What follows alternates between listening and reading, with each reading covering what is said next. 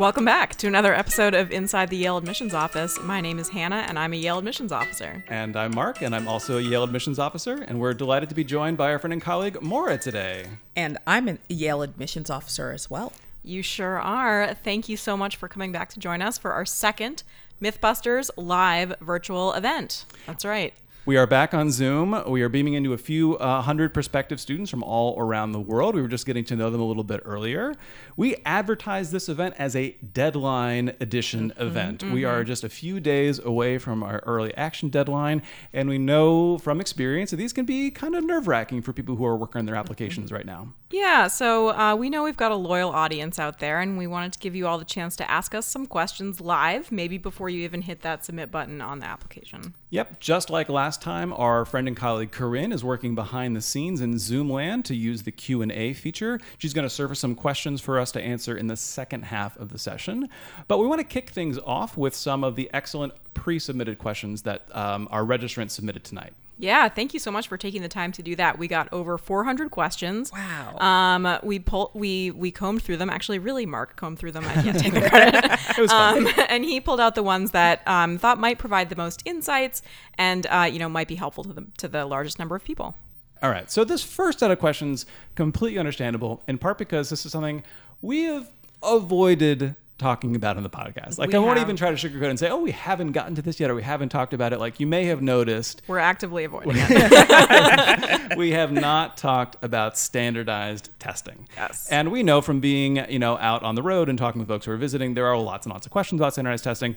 We haven't talked about it for a couple of reasons. Um, the most important one is that it's been kind of a funky time for standardized testing policy. Yeah, yeah. Um, the pandemic sort of pushed us to go towards this test optional policy. We've extended it sort of year by year, but haven't set a you know full time policy into the future.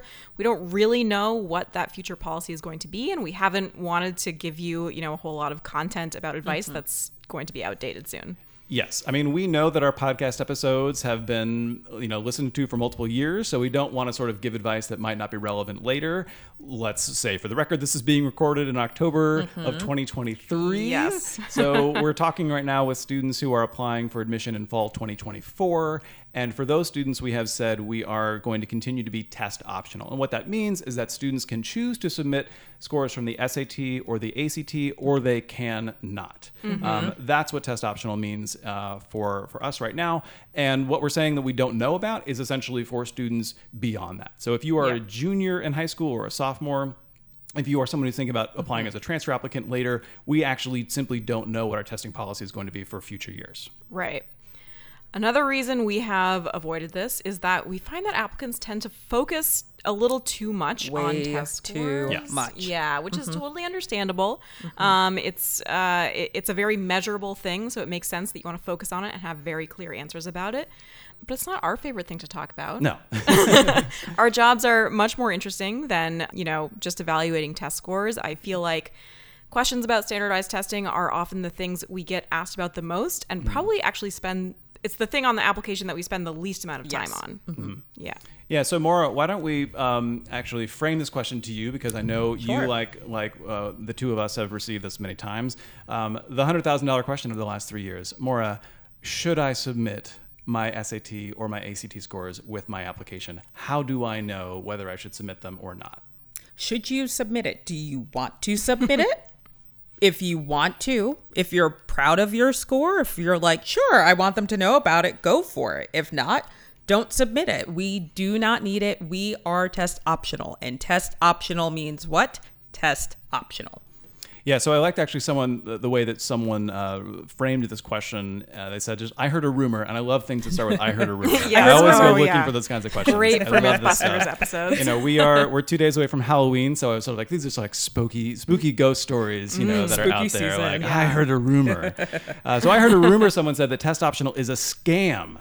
It's just a scam, and that it lowers your chances of being accepted. Uh, so true, true or false? You know, th- this this myth. Can we can we bust this myth, guys? We can bust this myth. Yes, we this can. is false. We are not in the business of scamming people. So we are in the business of making an application to Yale as accessible as possible to the folks that we want to see in our applicant pool. So it's not, you know, not submitting a test on its own is not going to lower your chance of being accepted. Mm-hmm. Um, many people are admitted every year mm-hmm. Yes. without standardized testing. That's what I was going to say. Ask the many, many first years and sophomores and juniors on our campus who applied and were admitted without testing. Yeah. Mm-hmm. Check our website for more on this. We're here to tell you what we wrote right there is true. Um, yes, indeed, we've been avoiding it, but it's not because you know it's filled with secrets or anything like that. Test optional means test optional. All Yeah. right. So uh, also understandably, we got a lot of questions about early action. Mm-hmm. Hannah and I did an episode all about early action about a year ago. We did. So things have not changed there. That would be a good resource for you. But let's just address, you know, a big question that's on people's minds about early action is does it help your chances? And when particularly say like I've seen that the rate of admission is higher if you look at the early action pool than the regular decision pool. That must mean that it's easier to get in early, right? No, no, and no. So uh, at Yale, applying early does not help your chances. We review applications exactly the same way, whether you apply early action or regular decision. We're not, you know, looking for different things during those rounds. We're not trying to necessarily admit a huge number of students through that early action round. Right. And then I actually saw a question come in that says, well, does it hurt your chances? Because sometimes we mm-hmm. explain that, you know, one of the reasons that that percentage is misleading is that, you mm-hmm. know, a number of students who are recruited athletes um, mm-hmm. are actually supported by coaches in the process and they apply through the early round. And so someone says, well, does it hurt your chances? And am I like, mm. am I fishing in the wrong pond if I put my application in early? Is it just for a certain type of student and not for somebody else? Yeah. I think early action is for any student who is ready to share their application on or before November 1 and that deadline's coming up very quickly. But it doesn't hurt your chances to apply early action. Make sure you're taking the time you need to put together an application that you feel represents you. But if you need that extra time regular decisions right around the corner too Yeah, I would say there's no real like strategizing or gaming the application rounds at Yale. Sometimes there there's certainly strategies with other schools, some mm-hmm, mm-hmm. schools particularly that do um, early decision rounds that are binding. But with us, submit your application when it's ready. That's going to be the best mm-hmm. way to approach it. Great. And luckily financial aid doesn't change early action versus regular decision too so And what about applying to other schools? Uh, if you apply early action to Yale, does someone want to just do the quick explanation of those rules? Happy to. And I, I have started just proactively giving an apology with this because it is super confusing and we didn't do it to be confusing. But the rules with single choice or restrictive early action at Yale are that if you are applying early to Yale, we're going to ask that you not apply early to any other private universities. So rolling admission, fine. Early at a public university, fine. Whether that's in your state or out of state.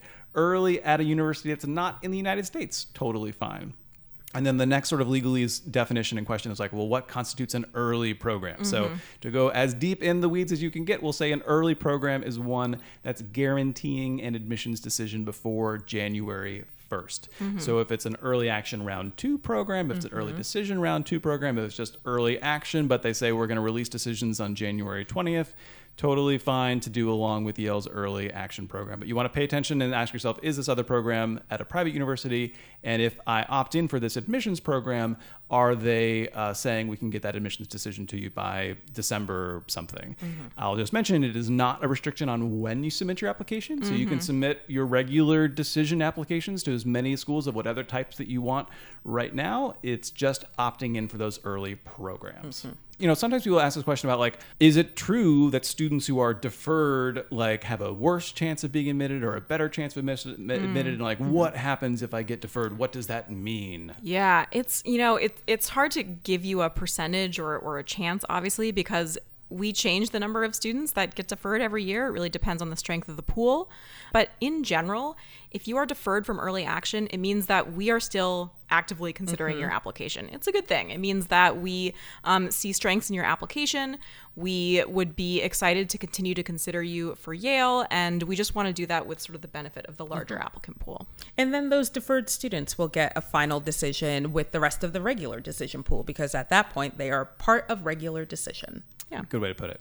All right, so I like this next set of questions. This is the rumors set of Rumors. questions. Rumor. I really liked as I was scrolling through these. I just did it in Excel and I just sorted by response since I was alphabetical, and there were just a bunch that started with "Is it true?" That and I said, "Oh, I like this one. I like this one. I like this one." So I pulled out a bunch of sort of "Is it true?"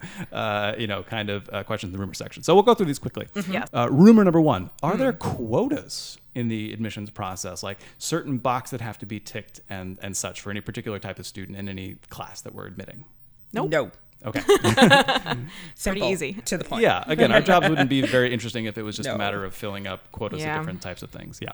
Okay. Another one is the rumor true that when admissions officers don't have enough time to review all early applications, they just defer them. No, Not we, I'm I'm honestly offended by this question. we are reading all those applications by the deadline. by the no deadline. matter what it takes. It might be Monday through Friday. It might be Saturday or Sunday. It might be evenings, but we're trying to get to know you all. We're gonna get them read. Yep. Yep. Yeah. Someone else asked, "Is there such a thing as blacklists? Can your high school be blacklisted Hmm. from oh, Yale?" No. No. No, and I kind of oh. love to imagine what people might think would offend us, right? Did they Right. think like, oh, we admitted someone and they turned us down last mm. year, Dun, and so dun, we're blacklisted, dun. or somebody mm-hmm. violated our early Right. policy? Mm-hmm. No, each applicant is an individual, and we consider you as such, regardless of anything that may have happened before at your school. Yeah, we wouldn't hold that against you. I will say some of these rumors, and this one in particular, they've been around for a long time. They're like Yeah. they're good ghost stories. uh, Yeah, that oh we yeah. tell Perfect in for Halloween. hallways, but um, no, no blacklist at all. Yeah. Along those lines, is it true that you accept only one person per high school in the whole nation at Yale? Nope, that's not true either. We accept who we want to accept. Sometimes, unfortunately, that might be zero students from a school. Yeah. Sometimes it might be one or two or more. We admit who we want. Right, and it's not the case that we pit students against each other. So you shouldn't be thinking like, oh well, Shelly's applying early, and so I have to apply early because she's going to take mm-hmm. the spot. If she, mm-hmm. no, No. not at all. No. None I feel stuff. like that is a is the rumor that uh, you know Gossip Girl and Gilmore Girls and all of those Yes, things have, all the um, have helped push along. Like, oh, the Yale it was spot my is going spot. to It was yeah, right. my spot. It's not a thing. no. Okay. Is it true that admissions officers Google applicants and search through their social media? With what time? No, I no. know. That We're sounds really reading your apps. I Yeah. know. To have that time, we're reading your essays. We're reading what's in your application, but we don't have time for that. That's right. We your application is the representation of you that we mm-hmm. see. You know, that's what you should definitely be focusing on. Sometimes, you know, for whatever reason, like we are sent outside bits of information that you might find on Google or in social media, mm-hmm. but it's not something we're actively looking for in the application right. process. Along those lines, if you draw our attention to something in your application, make sure that Yeah. it's something that you want us to see. I have Yes. had the instances where students have said, "You should see this, uh, you know, Instagram account that I'm very proud of," and Yeah. they should not have been proud of it. Right, Oh, right. Did not help their application. Right. And don't follow your admissions officer on Instagram. No, Can't can't but do that follow for me. follow Yale admissions though. Follow Yale admissions. Yeah. Um, I like this one uh, too. Is it better to turn in an application earlier, meaning uh, like presumably like days or weeks Mm-hmm. before the deadline? Could it change, you know, your application status or how it's read? No, No. not at all. We get applications weeks before the deadlines. We get applications the second before the deadline. We get Mm-hmm. applications minutes after the deadline has passed, and they are all reviewed. in We same get the way. question, what time zone is it? When's the deadline? Mm. Yeah, there's a little bit of a grace period built in just Mm-hmm. because of the ti tricky time zone issues and things like that. But submit by the deadline. That's Mm-hmm. the most important thing. Right, and it's it- once your application's in, it's going to get sort of thrown into a big, complicated hopper in terms of the order that it's read and who's going Right, to read it and right. when and all of that. We will find ourselves reading applications in March that were submitted in September. Right. Yeah. Um, Um, yeah. and Oh, we'll yeah. find mm-hmm. ourselves reading applications that were submitted hours earlier that have just bumped up to the top of our queue for just the assignment reasons in our in mm-hmm. our in our process. Okay, so next set of questions were sort of about adding things to an application. Mm, mm-hmm. Um, and someone asked, would uh, including a link to my portfolio in my additional information section hurt me in any way? What about including additional details about my extracurricular activities if there are things that don't fit in that activities section? Sometimes students will upload whether a resume or upload an update with additional activities. More isn't necessarily better. I think there's a rumor out there that, oh, well, I have to let them know more. It's not necessarily better. In terms of a link to your portfolio, uh, that's another one of those things that I'm probably not cutting and pasting it from the application into Google. Yeah, I would say anything that's added in as a link that your Mm-hmm. your admissions reader needs to like go outside of your application to look at. There's just not a guarantee that we're going Mm-hmm. to do that. Maybe we mm-hmm. will if you write mm-hmm. something interesting about it and we say, "Hey, I should check that out." But uh, in general, we want you to stick sort of within the confines mm-hmm. of the application. And we think really hard about what we ask you on the application because that is the information that we find most helpful in making our decisions. So I would stick with the room that is allotted to you there. 100%. Yeah. And there was a question here about a music resume specifically that I wanted to answer just because hmm. people think about additions to applications usually or oftentimes thinking about supplementary materials. And mm-hmm. we did an episode about supplementary materials with our friend and colleague John. Mm-hmm. Um, so you can learn sort of what, uh, what that process looks like and sort of the question of should I submit an arts or music portfolio.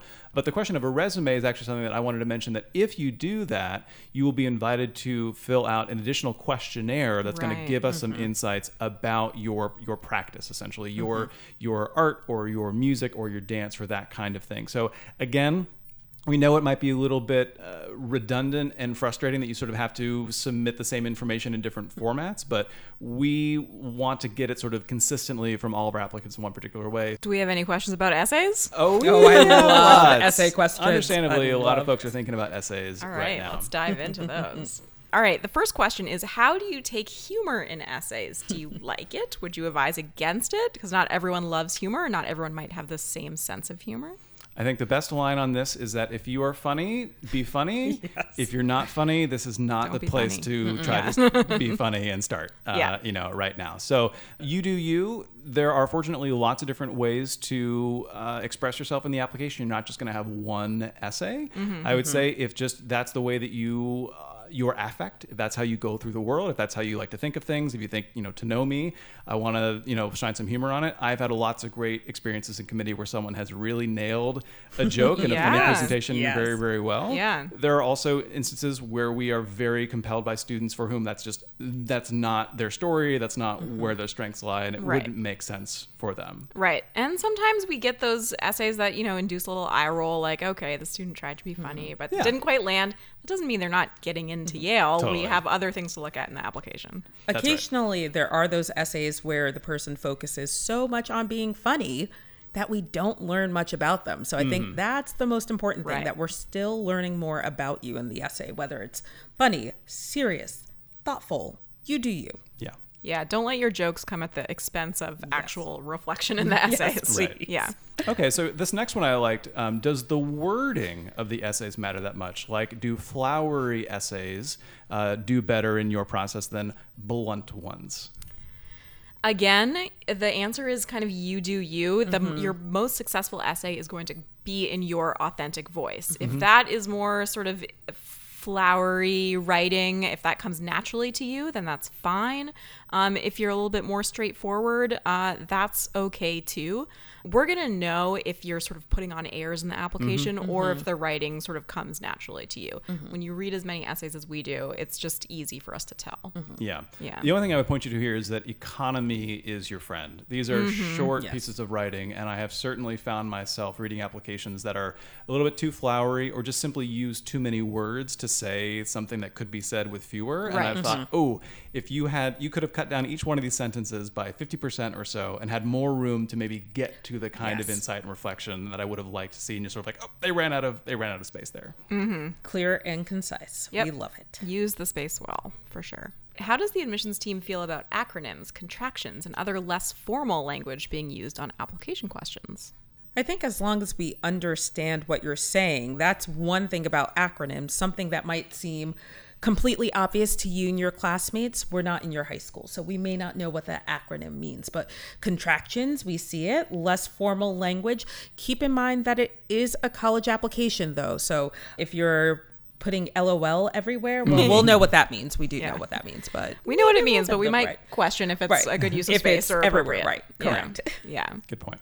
All right, so this last question in the section was just simply about sort of the short takes and the Yale specific questions in particular, and sort of wondering like how do we best show ourselves off in this space, and sort of if you're thinking about these Yale specific questions, which I mm-hmm. imagine a lot of our listeners today are sort of in that section, they sort of got their Common App ready to go, and now they're in the mm-hmm. Yale specific questions. What should their goals be? Yeah, I think the reason we like those questions and we like reading them is the the longer essays, I think there's more time and room for sort of massaging and rewriting and that sort of thing. And these shorter essays, again, it's that kind of economy question. There's no room for you to um, be, you know, using big words or complicated sentence structure or mm-hmm. anything like that. It's mm-hmm. like it, they're really kind of get to the point type questions mm-hmm. where um, we're just looking for you know a, a, an extra chance to get to know your personality a little bit more, to get to know your voice. So again, the, the response here is like you do you. When you read those questions, what do you want your admissions officer to know about you and your personality that's maybe not coming through in the rest of the application?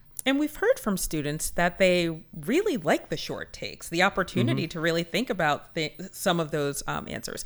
I know I sometimes have my post its next to me, and I might see a book recommendation or an idea that I write down and think, oh, I need to look this up later on. That sounds really interesting. And I like to use the phrase kind of connect the dots. Mm-hmm. I think mm. you should think about the sort of primary part of your application, if you're doing the mm-hmm. common application, the coalition application, as just sort of your way to show any college you're applying to. Here's why I'm going to be a great college applicant. Mm-hmm. Here's what I've spent my time doing. Here's how I think about something that's important to me. Here's the important stuff you need to know about me. And then those Yale specific questions are saying, hey, Yale in particular, mm-hmm. here's why I think I would be a great fit for your school specifically, mm. and kind of how I want to help you connect the dots to me, kind of the same way that I connected the dots between my interests and your school, like how you caught my eye. That's why we ask you what led you to apply to Yale mm-hmm. and these kinds of things. So connect the dots. Great Yeah. call. All right, next set of questions. Mm-hmm. These are just sort of other concerns questions. This is sort of my miscellaneous bucket that mm-hmm. I said, oh, these are good ones because around the deadline we get a lot of questions about this. Mm-hmm. So, Right. what if, what if, What if? what if a counselor makes a mistake on something like my transcript or letter of recommendation? How does this affect the review? What should I do if something like that happens? We see this all the time. Um, we're often getting emails from counselors saying, "Oh, let me just you know add something that I missed on this letter," or Um, we're getting optional reports submitted to update transcripts. So it's very common. Um, We have a mechanism to review new application materials even ac- after we're done sort of with the first review of a file so we catch those things as they come in And counselors are human, just Yes. like the teachers writing the recommendation letter. So, like any human, mistakes happen. It mm. won't negatively affect a student.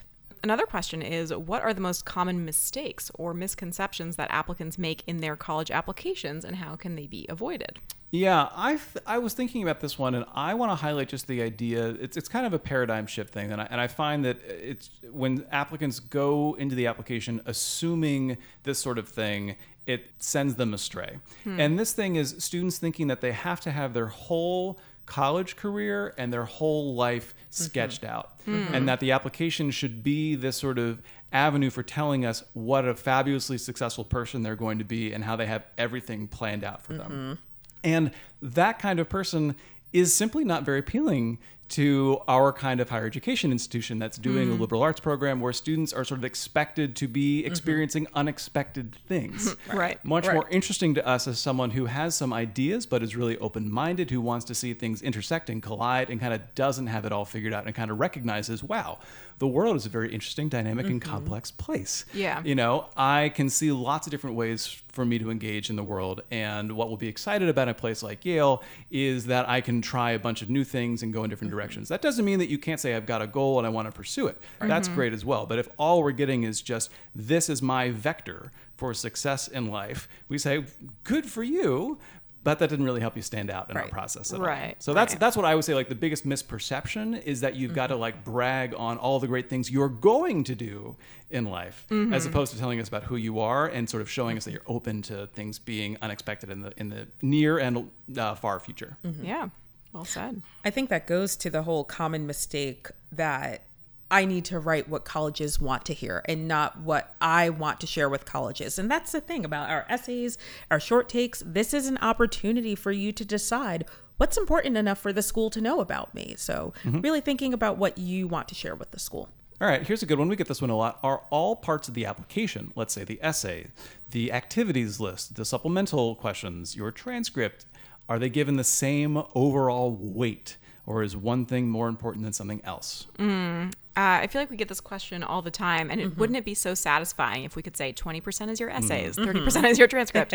it's not like that at all. They're all important, I'll say that. Mm-hmm. But at the same time, different students are going to stand out in our process for different reasons. So maybe you are standing out because of the essays that you write and what your teachers say about you. Maybe you're standing out because of your, you know, excellent performance on your transcript and your extracurricular commitments. Some people will stand out for all of the above. Other Mm-hmm. people, you know, different parts of the application are going to kind of come to the forefront for us. Yeah. So this next question, maybe we'll, we'll combine these two things together, Mm-hmm. um, which is, you know, what's the first thing that admissions officers look for, and is there one thing that you would prioritize over other things? And I have to say, the first place that my mind goes, Hannah, is this episode we did a little while ago that's called "Should I Even Apply?" Mm-hmm. Yeah, I would, our first I would sort of say the, the things that we highlighted there would kind of be the things that we look at first because Right. Mm-hmm. if you don't meet certain sort of necessary but not sufficient criteria, it's going to be hard for you to move forward. Mm-hmm. Um, so maybe we'll share a few of those bullets if we can remember what we. Uh, yeah, I'm, I'm gonna I'm gonna guess one of the first things we said was just sort of academics in general. Yes. So you know, the, your transcript is probably one of the very first things we're going to see in your application. We want to see are you challenging yourself in your current environment? Are you doing well in those classes? And you know what we're looking for there is is this student does the student have the tools to succeed in an academically challenging environment like Yale? Mm-hmm. Um, other things were things like a you know strong command of the English language. Mm-hmm. Oh yeah, Or also things like Yeah. being a, a positive and engaged community member, uh, not lying, cheating, and stealing. You Right. know these kinds of things. You know, there. I will mention there were a lot of questions submitted for this event that were sort of along the lines of like, can a student with either blank GPA or blank test scores or something like that be admitted? Right. Mhm. And you know, our answer to this is always like, of course, it's not that crazy of a leap of imagination, but we also want to be real with folks and say like there will be tens of thousands of students mm-hmm. applying, mm-hmm. and any student that we admit, we sort of have to elevate over over others. And so a mm-hmm. student, particularly who's not been academically successful and makes us concerned about their academic preparation to succeed in Yale classrooms is virtually going to have an impossible time uh, Right. not just convincing us that they could do well here, but convincing us that it would make sense to admit them and not 50,000 mm-hmm. or so other students as well. We're an academic institution first and foremost. That then just happens to have 500 student organizations and 2,000 classes for students to explore. Those are some of the questions that we received in advance. Thank you all again for those. Uh, Corinne has been working tirelessly behind the scenes, and we're sort of popping open now these questions that she has flagged for us to answer. Here's one uh, we'll start off with. So, how do we do with numbers? So, the question is, is there a cap on the number of students who are admitted to the first year class, or maybe a range when admitting student? Like, how does how does the math work out here? Oh yeah, okay, sure. So we have a certain number of beds at Yale College, and um, we seek to fill them, um, but uh, not you know go over that number um, and not be wildly under it. So um, we have to work with a little bit of historical data to figure out exactly what number of admitted students will get us to as close as possible to that number of beds on campus, right? So we look at what we call our yield from previous years, how many students who are offered admission ultimately committed to come to Yale. And we use that kind of as a guide to uh, decide how many students we are admitting in each new year. Sometimes we wind up May 1st a little under admitted, and then we get to go to the wait list, which mm-hmm. is always really fun. We love, mm-hmm. yep. There's a little bit of math there. It's also a little bit of an art. It's also a little bit of just like checking the vibes. Like, mm-hmm. where are we at the end of March in terms of the number of early action students who have committed at that point and that Yeah. sort of thing? Mm-hmm. Yep. Yeah. Okay, here's another good one. How much does the order of activities in the activities list matter? I don't think I've got this question before, and I'm actually glad someone asked it. Mm-hmm. Oh, That's a good question. The order doesn't matter as long as we hear what you're doing and what's been meaningful enough for you to spend your time outside of the classroom. Now, that said, I have been surprised at looking at a robust activities list and then seeing the activity that clearly means the most Yes, to the student that's what I was thinking at of. the end. And I think to yeah. myself, wait, why why save the best for last, I guess? But Yeah. the order doesn't it's not that the order matters it's not that we're looking for specific activities but really what was important enough for you to spend your time outside the classroom Yeah, and I think Interesting question. if you go back to that idea of like economy in the application, you have limited space in the application. Mm-hmm. So you can actually tell us some new information by how you choose to order your activities in that section. You can tell us Yes. what is mm-hmm. most important to you and what you want sort of like at the top and at the forefront of our minds when we're understanding how you spend your time. Yeah, I mm-hmm. think I can tell sometimes reading an application that a student has sort of tied themselves in knots trying to think about what importance means here Right. and like well, what's important to them and I bet it's this thing. Mm-hmm. Mm-hmm. I would say when in doubt just think about what do you spend the most time mm-hmm. doing? Like I've and part of the reason is that when we're reading an application, we're actually noting things in the activities list because we want to give it in shorthand to our committee and our committee is going to be interested in essentially the biggest commitments 1st and so mm-hmm. as Moira was saying it's sometimes funny when you start typing things that are all kind of small and then you see like oh no there's this huge thing that the student does That 20 hours a week 50 weeks four a years, year right. Right. Oh okay. Yeah i'm, I'm going to put that at the front now. So like if if just for my sake and not having to copy and paste things into my little box when i'm typing Mm-hmm. that's what i'm going to say. Um, think about the things that's the biggest time commitment up, up in the front. While we're talking about order of things, I see a question that is in what order are the parts of the application read? Yeah, great question. We talked a little bit about this in our very first episode. Essentially, we're going to read them in an order that's sort of similar to what you will see if you're doing an application preview on the Common Application or the Coalition application. We start with a student's transcript. That's that's the sort of the beginning, and that has to be paired with what's called a school profile, some data about the, the school. Um, we mentioned in our last podcast episode that we're also doing some more place-based data, i- including more of that data in our process now. So we're that's part of the sort of early review, sort of get a sense of okay, where's the student from, kind of mm-hmm. literally, mm-hmm. what's their academic preparation, and in what school context does that uh, has that academic preparation happened. Then we're mm-hmm. going to get that basic biographical information that you that you put together at the beginning of your common application, just as you're going to see it when you preview it. We'll see your activities list. Then we're going to dive into your first essay and then the Yale specific questions. So you can kind of think about this as giving us an idea of academic preparation 1st okay? Then sort of generally this student as a college applicant, what they've done, how prepared they are, what they like to talk about, their insights in their essay, and then there's those Yale specific questions. So then it's like, mm-hmm. okay, you've got my attention, I'm intrigued, you mm. sound very interesting, connect the dots now to me in Yale specifically. Mm-hmm. And then we sort of say, okay, we've heard from the student, we've heard what they had to say and seen their choices about how they want to present themselves. Let's hear from their community. Yes. And mm-hmm. then we dive into the two letters of recommendation from teachers and a counselor letter of recommendation.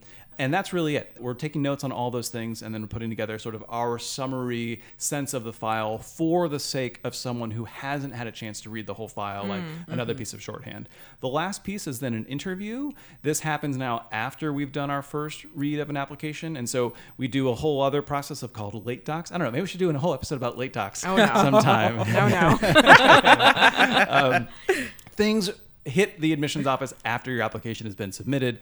That might be in a big update that you submit. It mm-hmm. might be an evaluation for a music supplement or something like that. It mm-hmm. could also be an interview report with a member of our um, student interviewing team or a volunteer alum in your area, and they would write a short report. And so mm-hmm. that would usually be the last thing. And we talked about on our interview episode that we kind of like these reports when they sort of resonate with the rest of the file, Right. where mm-hmm. the notes that we've taken on you and our sort of you know remembrance of the file lines up with this report that just came in from a disinterested third party in the form of an interviewer who didn't have any of that other application material and they're That's right. describing the same person mm-hmm. so oftentimes when we read that we'll write something just like interviewer meets the same person mm-hmm. or interview confirms sense we got from the rest of the mm-hmm. file Yeah. that's how we do it That's how it's mm-hmm. done. over and over and over And again over Again and and again. over. every day It's only just Through begun. March. All right, here's another question from our live audience. I'm submitting an art supplement, and I know that Yale art professors review those supplements, not admissions officers. How does the analysis of an art portfolio by the professor add or contribute to the admissions officer's understanding of an applicant? yeah good question Great question. I, and I like to remind people that we're admitting to Yale College. Yeah. We're not admitting to majors. So it's not a matter of, oh, if I'm submitting an art supplement, um, I'm definitely majoring in art. And that's a little different than some schools. But it's an additional piece of information to understand about the student. The art professors kind of weigh in can let us know a little bit about like the quality of the art. Like, is this someone that would contribute to the arts community here? There are lots of students, though, who don't submit supplements and get very involved in the arts mm-hmm. here on campus. So it's not something that is required. It's I recommend that students only submit these supplements if it's a big part of their lives and they they're really to be blunt they're really good at it right? You if mm-hmm. you're going to submit supplemental information you want things that will add positively to the Right. application. One of the things that I like about sort of how this uh, set of questions that we give to faculty who review these are framed is that it's not designed as sort of an art contest. Right. You know, you shouldn't think about my submission to some contest and like, is it going to be chosen as the winner?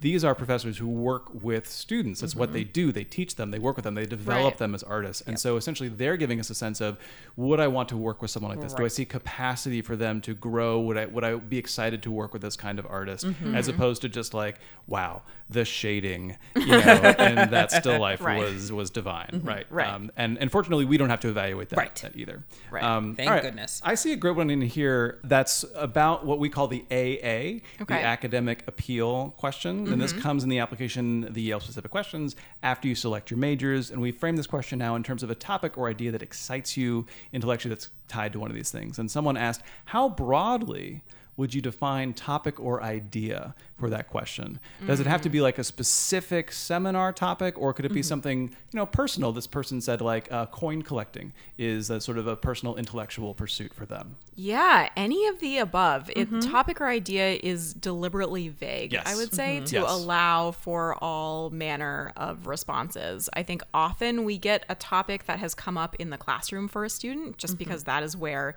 their intellectual engagement is is happening the most and that's sort of close at hand while they're filling out the application. But many students will also choose to write about something that is outside of school but that mm-hmm. intellectually has grabbed them in some way. Mm-hmm. One of those things that maybe they read about or they went down a, Wiki, a wikipedia hole and suddenly a few hours pass and they just want to learn everything they can about black holes Yeah. Yeah. The number of Wikipedia holes I've gone down Right. because of things that applicants have put in applications. 100%. That's very cool. All right, I like this question too. Um, could you guys go over exactly what you mean by reflect? And this is true. We use this word a lot, so we might mm. as well dig in a mm-hmm. little bit. It says, you know, sorry if this is a silly question. I think a lot of people would benefit from some clarification. So mm-hmm. when we say reflect, what do we mean? Yeah, that's a good question. Let's reflect Let's on reflect that for a moment. The first thing that comes to mind for me is that you're not just telling us a mm-hmm. story or like telling us about something from a distance or at Yes. arm's length. That's something mm-hmm. I write a lot when I'm when I'm reading essays. I'll say this essay was written too much at arm's length. Like they're telling me in a dispassionate way about something that mm-hmm. happened, but they're not really telling me about how that affected them or Yes. why it's important to them or how it impacted them or how it made them mm-hmm. think differently. So we're looking to get at that kind of like second layer of mm-hmm. things. And I think reflection, it takes time. And I don't just mean the time of, oh, I have to edit like I edit an English paper, but really taking the time to think about what am I sharing? Why am I sharing? Why is this important to me? Mm-hmm. And sometimes that reflection ends up taking you on other unexpected paths. So sometimes you think your essay might be about this and it ends up being about something completely different at, because as you were reflecting and thinking on it, you realized, "Oh, this is this is what I want to share." Mm-hmm. All right, this one caught my eye. This is a question that we get a lot, and I think we could probably answer it pretty quickly. Is there a so called twin policy in the admissions office? Oh, no. No. right. No. You know, uh, we all know lots of twins. None of us are twins. Triplets. N- None of us are twins here. We've had multiples of all kinds. Mm-hmm. You know twins that say, think of us together, we're a package deal. You know twins who say, I couldn't be more mm-hmm. different than this person that I shared a mm-hmm. womb with for 9 months. And when we're looking at colleges, we're looking at different things. So we don't go in with an assumption Right. one way or the other. Either, yeah, exactly. Occasionally, you see the ones that say we're very similar, and you read the application and think, "Oh no, you're very different." Interesting. Okay. Yeah. Hmm. Right. Okay. Do we weigh all supplemental essays the same, or do the larger ones count for more? I think I would go back to my my answer about like mm-hmm. weighing the different parts of the application. There's no magic formula here. A- mm-hmm. again, um, something that you write might catch our eye in one essay, or you know, be more effective in one essay. So then we're going to pay more attention to it than the other pieces of your application. But it's not necessarily the case that like they have different mm-hmm. weights. Yeah. Yeah. Yeah, I want you to think about them all as different opportunities. Everything Yes. is there Mm-hmm. Yeah. because it's an opportunity for you to show something about yourself. Yeah. And we intentionally give you sort of different sized spaces. Right. Yes. Because different sort of modes can allow you to showcase different facets of yourself. I think it's probably a good rule of thumb that like the amount of time and effort you put into the piece of writing should be proportionate to the length also. Yeah, Would you say that's sure. fair? So like the longer essays we're going to expect, you know, you've put more thought and time into Mm-hmm. them, whereas the shorter ones you can you can move through probably more quickly when you're Mm-hmm. putting together your application. The short takes. Short short. takes. Short takes. Yeah. Yeah, they're short. Give us a short take. All right. Um, this was a question that's sort of about um, high school context. So, you know, what happens if I'm attending a high school where there are not a lot of students who are applying to schools like Yale? I don't have people who are advising me about how to apply to schools like Yale. Can I stand out? Am I just going to be at a huge disadvantage? And sort of, should I even apply because, like, I'm just going to be up against these applicants from super well resourced environments? Great question. So I think the first thing to know is that we always are going to consider a student within the context of their high school. Um, that's one of the reasons why we actually read by different regions. So we're familiar with the high schools. If we need to get familiar with the high schools, we can, and we can give the admissions committee that context. Every high school is different. Even high schools in the same school district are very different in terms of what's available, what isn't available, um, in terms of if there are restrictions, even on like what kind of rigor a student can take, whether that's because the classes are available or even just the school says, nope, you can only take these two AP courses. But for students saying, you know, I, I don't have many people helping me with this.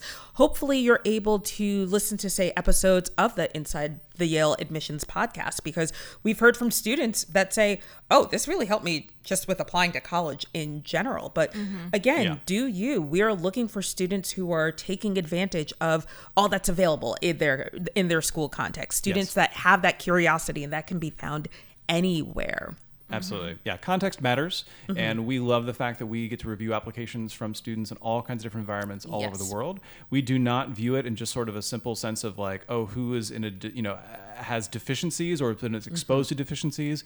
We want to get a sense of how has context shaped this person?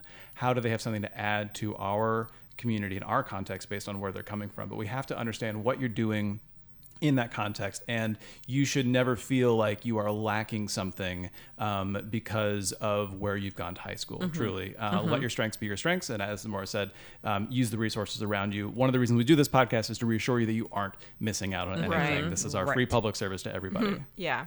Yeah. Speaking of like reading by context, which we which we do, uh, when organizing applications, does the admissions officer go by region or is it completely random? So when mm. you have a day of reading ahead of you, how do you kind of organize your day? Yeah, well, so the, um, applications themselves are organized by region. Mm-hmm. Some of these regions are larger or smaller, just depending on the number of applications we mm-hmm. get from that particular region. Yep. I think I my experience is probably pretty typical, which is that I tend to read um, a region consistently throughout the day. I don't like Yeah. to you know sort of ping pong Right. around too Right. much. I have several states in my territory. Mm-hmm. I will probably you know if I'm reading applications from Louisiana for a day, it will probably be you know Louisiana week Yeah. basically. You know will, will Right. come up. I imagine Right. you know Hannah, you probably have you know Kazakhstan days, or you Oh, just yeah. Mm-hmm. know that's what you're going to be doing. Totally. Um, it helps again, not because we're pitting students against each other, but just because it's like, oh yeah, this extracurricular activity Mm-hmm. is common in this state, or you know this is the the governor's page program, or youth and legislature, like all Right. these things are sort of specific by state. State, it's actually helpful to sort of see them consistently. even just visually if the transcript format is kind of similar, right? Yeah, I'm thinking about totally. Florida, for Mm-hmm. instance. Their transcripts in public schools look very similar across the state, or New York City um, public school transcripts. So that can be helpful. Yeah. I don't have multiple states. I have two boroughs in New York City. so there are some larger school groups. So sometimes I will just read a school group. And Mm-hmm. that, again, is more thinking about, oh, okay, I've heard about this club often. Oh, I've, heard, I've seen this class often. So kind of similar to, you know, thinking about a state.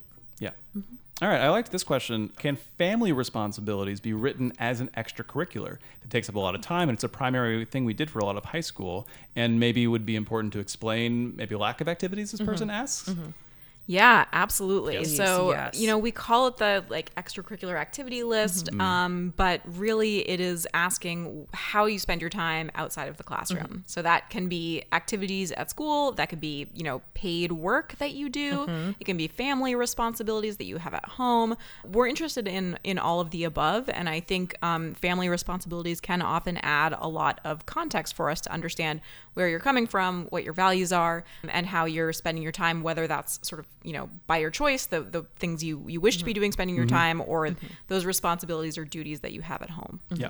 All right. So I, I like this one. This was good for a deadline edition. There's a question about when the application deadline is November 1st. Uh-huh, uh-huh. What does that mean? And they're saying, like, let's be specific about hour and minute and, and all Yeah. of that. So, Okay. November 1st, what does that mean? January 2nd, what does that mean when we say a deadline? If it is not here by exact, I'm kidding. No, okay. So let's talk about the deadline because the deadline's the deadline. Keep in mind that we have to read all these applications, but first of all, you're all in so many different time zones. So we sometimes get the question: Is it Eastern time zone? Is it what like? You should all submit by say 11:59 p.m. of that day within your own time zone. That said, I think I can say this. It's not that we're shutting anything down at Yes. 12:01 a.m. Yes, absolutely. Because especially this is a good reason why you shouldn't wait until the deadline because sometimes Exactly. a lot of people using the Common App wait until the deadline and the Common App it's great. It's used by hundreds of schools. Sometimes it can be really hard to actually submit right at that deadline. So Yes. we like to have a little bit of wiggle room. Yes. Um, all of us here, including Corinne behind the scenes, have spent a lot of time answering panicked emails and answering phone Yes. calls from folks who have said, ah, like I was, I submitted at 11:59 and it was pinwheeling, and then it went through at 12:05. Am I doomed? And Moira's exactly right. Just don't put yourself in that situation. Like Yes. we're going to give you the right. technical answer, which is like that's not a big deal. Your application's in, a sweat it. But like, think for a second. Do you want to be oh, in that stress. situation? Right. Wouldn't Oh, the it be agita. better to get it out even just an hour earlier Yeah. you know so we're here to tell you don't sweat it um, we Mm-hmm. leave the application open a little ways after the deadline because we know that life happens and power outages happen and all Mm-hmm. these things happen but just for personal advice for your own sake Yeah. just get it in a day Mm-hmm. or a few hours earlier something like that you're not going to help yourself by waiting to the last minute and and uh, a line i'm going to steal from another admissions officer is like this is not an egg it's not a fine wine. It's not going to get better with with time, right? Like you don't need to sit on this thing before it hatches. Like Mm-hmm. Right. just just get it out Just there. hit folks. that button. Yeah. You're gonna be yeah. great. You You're have gonna be some great. Halloween candy tomorrow. You're eating a Milky Way. What better time to hit submit Just- if you're ready? Exactly. And then you get to go the next day and be done with your application. Feeling you know? good. Just Like feeling embrace good. look forward to that experience. And we get to read it. Yes. yes, yeah. we do. Our our work starts. Yeah. Okay, um, I like this one. Yale receives thousands of applications. Do admissions officers actually read each one of them, or is there some kind of filter? Shout out to uh, an episode we did nine months ago about we- reading reloaded. Right, exactly. We did a little update episode because we did um, we did adjust our practices a little bit to account for the fact that our applications have increased from 35,000 to over 50,000 in just a few short years, um, and we don't have an increased budget or an increased amount amount of people to um, to read those files. So you should go back and listen to that episode if you want sort of the in depth version. But the quick version is that AI has not taken our jobs yet. There's no computer program that does us for this. Uh, A human set of eyes looks at every single application and makes the decision of does this application, uh, you know, sort of need to be read in in you know full in its mm. complete form from from front to back or does this not meet those necessary criteria that we mentioned earlier So I like this question. How do you prepare for committee? And what are some of the questions that are raised during committee by committee members? oh that's such a good That question is a good question. And it's been a good couple of months, but I can talk a little bit about how I prepare for a committee. So you've heard a few of us talk about late docs, and that's a big piece of it of looking to see has anything come in since I did my first read. Maybe it's an interview report. Maybe um, it's a teacher recommendation letter that hadn't come through already. So I make sure that new information is included. I look at all the applications in the area and I identify, okay, who are we most likely to talk about um, in our admissions committee? And I like to make sure I can anticipate what questions the committee might have because if we're presenting by uh, high school, presenting an area context, let me make sure I am able to give the committee that area context. So that might be something like, oh, you know what? Um, during COVID, these schools a lot of them were closed and virtual until you know january 2021 being able to make sure that the committee knows that so getting ready for committee takes a bit of time it's not uh hey okay i have an hour to do this no it can take it can take a day or 2 to get mm-hmm. ready for it mm-hmm. Yeah. And sometimes it's it's really little things like just having like Google Maps at the ready. Mm-hmm. Uh, I spent a lot of time in international committee where we we spent quite a bit of time just like throwing places up on the map and being like, let's ground ourselves to where exactly we are in the world and like. Is this student actually close to the to the capital city we know in each country, or um, is there kind of more to the story there? So, just sort of making sure you know your area and you're ready to answer questions. There was a question that I just disappeared, but I and I'll, I'll try to paraphrase it. That was about uh, name dropping professors in the why Yale section. Is that I think they specifically said is that cheesy? Like, sort of, would you would you recommend sort of calling out specific Yale professors when you're saying what in particular has led you to apply to Yale? it's so funny that you asked this question because we actually just had a staff conversation related to this. This is like we're really taking you inside the right now. But we had a series of kind of like all staff gearing up for reading season training sessions.